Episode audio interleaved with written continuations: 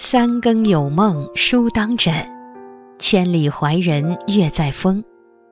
大家好，这里是深夜读书，每晚陪伴你。清代名士张仲甫有云：“贪嗔痴及君子三戒，定戒会通圣经五言。”人这一生长路漫漫，会受到各种诱惑，看到花朵会想要整个森林。看到溪水，想要整个海洋，人总是很贪心，想要满足自己过度的欲望，但结果受伤的往往是自己。今天竹子将和大家分享的是，有这四个特征的人，欲望多半很强。什么是欲望？其实欲望说白了，就是你迫切想要得到的东西。合理的欲望催你奋进，过度的欲望。滋生贪念，人有合理的欲望，为了想要的东西奋斗，为了向护着的人争取，其实是一种生命的热忱。有欲望不是坏事，懂得驾驭更是成功。欲望强的人身上都有着四个特征，看看你有没有。赚钱的欲望强，坚持。人赚钱的欲望强了，便会立长志。即便遇到了坎坷，也能坚持不懈，不怕风雨，无惧艰难，寒冬酷暑始终如一。想要赚钱，想要变得强大。会前不久和一位朋友聊天，他说踏入社会十几年，换过好几份工作，生活一直没有太大的起色。后来一咬牙，干脆自己创业，开了一家水果铺。每天赶最早的车去挑选新鲜的水果，当时因为资金有限，不敢请人，搬水果的重活都是自己来。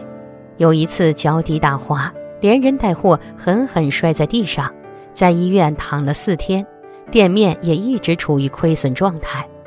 他中途想过放弃，但不甘心，因为他想凭借自己的努力让家人过上更好的生活。于是只能选择坚持，选择挺住。有时我们觉得难走的路，照样有人在走；那些看似过不去的坎儿，照样有人迈了过去。或许把一件事情做到极致的时候，生活就会出现转机。后来，水果铺的生意逐渐好转，朋友亲戚都夸他能干，但没有人知道他曾经经历过多少个失眠难熬的夜晚。也没有人知道他曾在医院经历过病痛折磨，只有他自己知道，那是一段多么难熬的时光，那是一个多么勇敢的自己。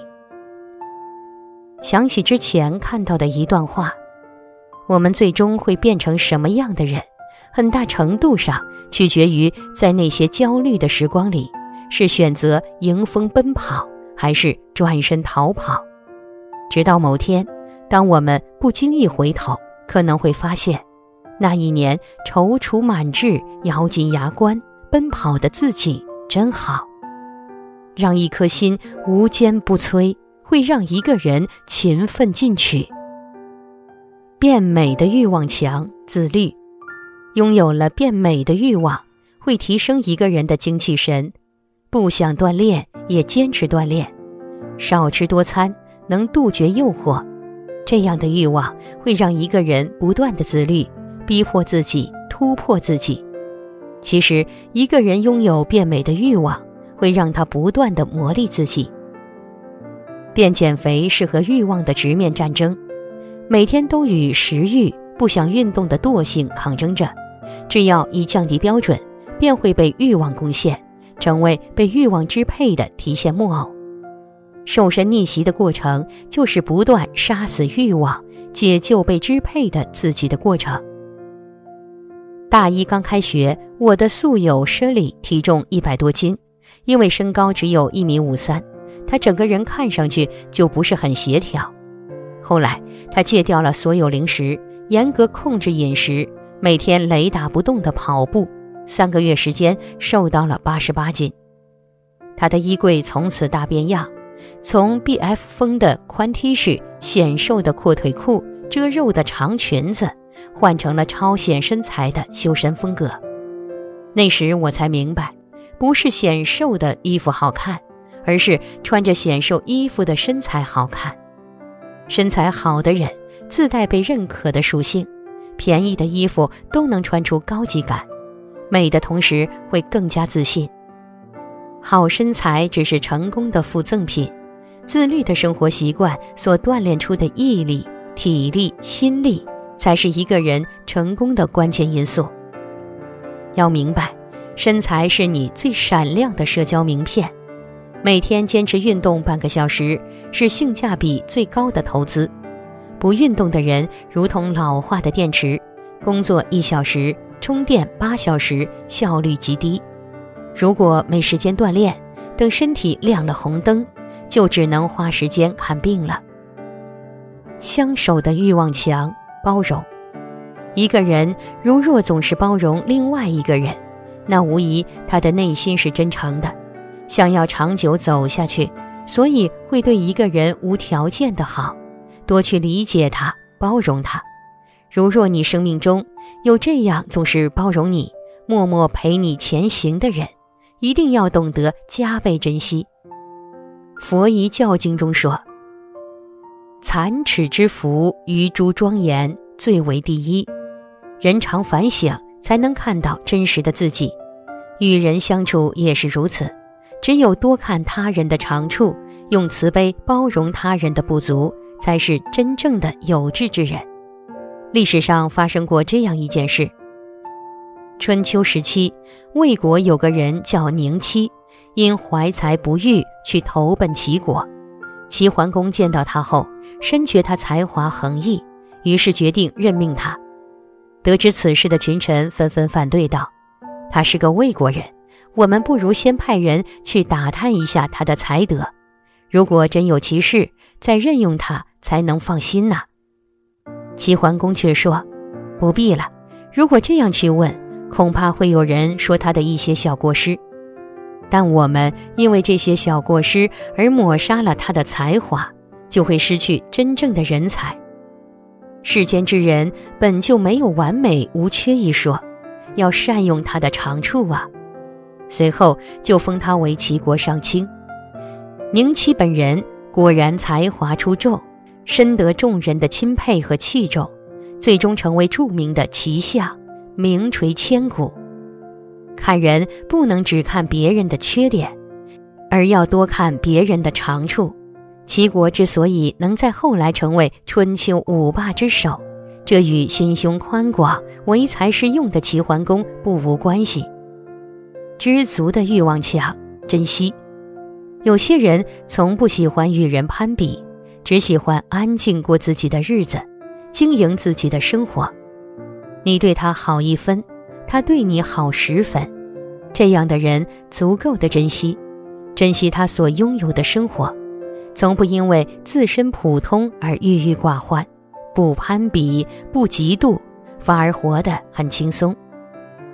看过一个小故事，有一位老婆婆每天都在为未来担心，她担心有一天会失去所有的东西，担心自己会生病。担心钱袋会被小偷偷去，于是他每天都是忧心忡忡，害怕所有担心都会变成现实。有一次，他去上街，非常担心自己的钱袋会被小偷偷去，一路上心中都在不停地警告自己，要看好周围的人，看谁会真的将自己的钱袋偷走。就在仓促与不安中，他的钱包果真丢了。未来的还未到来，而你过于担心，只会让自己丢失当下更珍贵的东西，这是得不偿失的。曾国藩一生功成名就，但他并非一考成名，也算不上年少得志。他曾这样评价自己：“生平短于才，自问仅异于人。”特别是在第六次考秀才时，他没有考上。学台大人给了他四个字的评语：“文理太浅。”这使曾国藩十分焦虑，甚至把这件事当成人生中的奇耻大辱。尽管如此，曾国藩并没有气馁，反而激起发奋读书的斗志。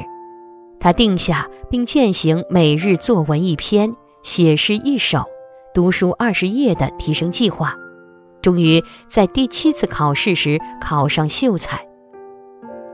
泰戈尔说：“如果你因错过太阳而流泪，那么你也将错过星星了。未来是个未知数，没有哪一个人能够准确地预测到明天会发生什么。但是我们却可以不为未来努力做更好的自己。”不为模糊不清的未来担忧，只为清清楚楚的现在努力。